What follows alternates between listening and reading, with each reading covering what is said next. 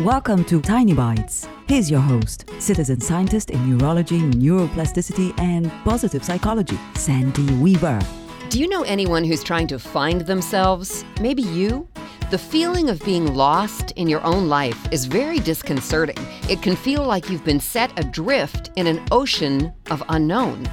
The feeling of needing to find yourself often happens in the wake of a major life change, like the loss of a loved one or relationship, or a life milestone like graduation or marriage. Suddenly, there's a very new, different dynamic, and it feels unfamiliar because it is unfamiliar.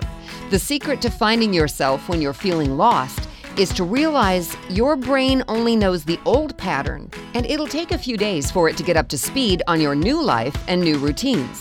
Be kind and patient with yourself while your brain figures out the new pattern. You won't need to find yourself anymore because you're not truly lost. You've been there all along. Subscribe to the podcast and share it with your friends. And there's lots more at centerforworkplacehappiness.com. Here's to your well being, one tiny bite at a time.